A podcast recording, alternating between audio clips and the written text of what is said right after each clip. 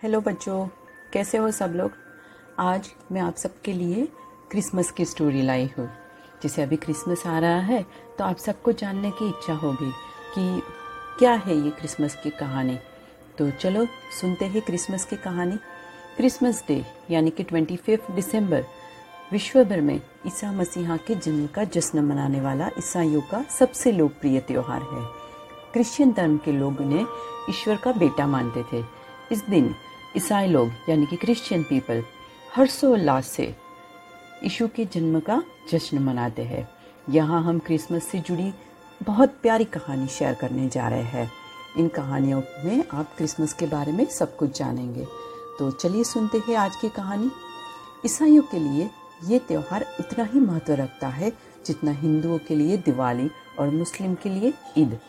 क्योंकि क्रिसमस केवल एक त्योहार नहीं है, बल्कि ईश्वर के प्रति प्यार और ईसा मसीहा द्वारा बताए गए सिद्धांतों का दुनिया में फैलाने वाला दिन है।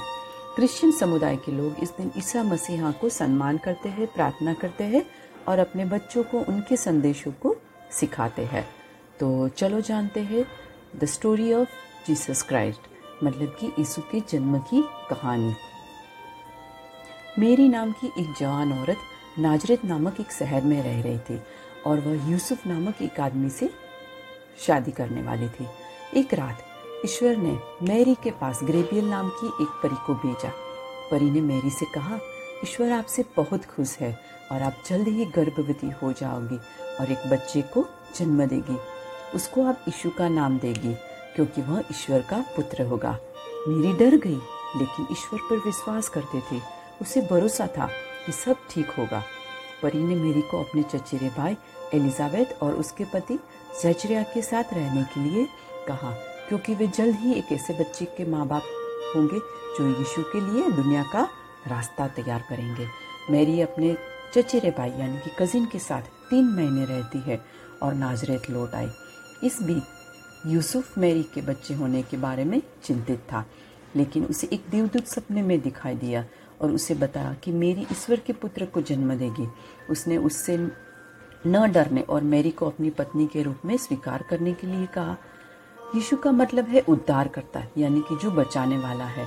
और बच्चा वास्तव में लोगों के लिए एक उद्धारक होगा।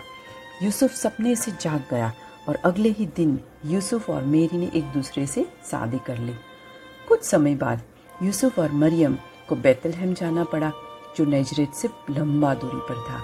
मेरी को बच्चा होने में अभी ज़्यादा वक्त नहीं था, इसलिए उन्होंने धीमी गति से यात्रा की। जब वे बैतलहम पहुँचे तो उनके पास रहने के लिए कोई जगह नहीं थी, क्योंकि सभी सराय और आवास अन्य लोगों द्वारा कब्जा कर लिया गया था। यूसुफ और मरियम ने गायों, बकरियों और घोड़े के रहने के स्थान पर शरण ली और उसी रात यीशु का जन्म हुआ। जीसस को जन्म होने के बाद मंदिर में रखा था। और पहने हुए कपड़े में लपेटा था। चरवा अपनी भेड़ बकरियों को संभालने आए तो उन्हें एक परी दिखाई दी। देवदूत ने उन्हें बताया कि आपका उद्धार करता आज बैथलहम में पैदा हुआ था। चरवाहों ने यकीन नहीं किया, लेकिन जब यूसुफ, मरियम और बच्चे और यीशु को देखा तो वो आश्चर्यचकित और खुश हो गया। यीशु के जन्म के समय आसमान में एक नया सितारा दिखाया गया। एक दूर दराज के देश में तीन बुद्धिमान थे जो जानते थे कि ये एक महान राजा के आगमन का संकेत है और वे उसे ढूँढने के लिए पहुँच। राजा हरोदेश ने सुना कि बुद्धिमान लोग महान नए राजा की तलाश में थे, जो उनके स्थान को ले लेगा। राजा हरोदेश ने बच्चे को मार देने की योजना बनाई, लेकिन अभी तक उसके बारे में कोई नहीं जानता था। तीन बुद्धिमान पुरुष उज्जवल सितारे का पीछा करते हुए गए, जब तक वे स्थिर स्थान पर नहीं आए, जहाँ यीशु का परिवार रहता था। उन्होंने उन्हें उपहार दिए और ईश्वर के पुत्र के रूप में उसकी पूजा की। वे यह भी जानते थे कि राजा बुरा था, इसलिए उन्होंने उसे स्थान के बारे में नहीं बताया, जहाँ बच्चा शिशु था। यूसुफ को सपने में एक परी ने चेतावनी दी थी कि राजा हरोदे शिशु को मारने के लिए उसकी खोज करेगा, इसलिए अगर वे मिस्र चले जाए तो महफूज रहेंगे। वह यह जगह थी जहाँ वे दुष्ट राजा की मृत्यु तक रहे थे। जब हेरोदेस शिशु को खोजने में नाकाम रहा तो उसने बैथलहम के सभी छोटे बच्चे को मारने का आदेश दिया। हेरोदेस की मृत्यु के बाद श्री यीशु और मरियम ने मिस्र छोड़ दिया और इसराइल की यात्रा की। उन्होंने अपना बाकी का जीवन नाजरेत में बिताया। तो यही है बच्चों यीशु के जन्म की कहानी। तो ऐसे हुई थी जीसस क्राइस्ट की बर्थ। तो ये है हमारी क्रिसमस के पीछे की कहानी। तो चलो बच्चों कल फिर मिलते हैं एक नई कहानी के साथ, नए दिन के साथ। तब तक के लिए goodbye good night and do take care of yourself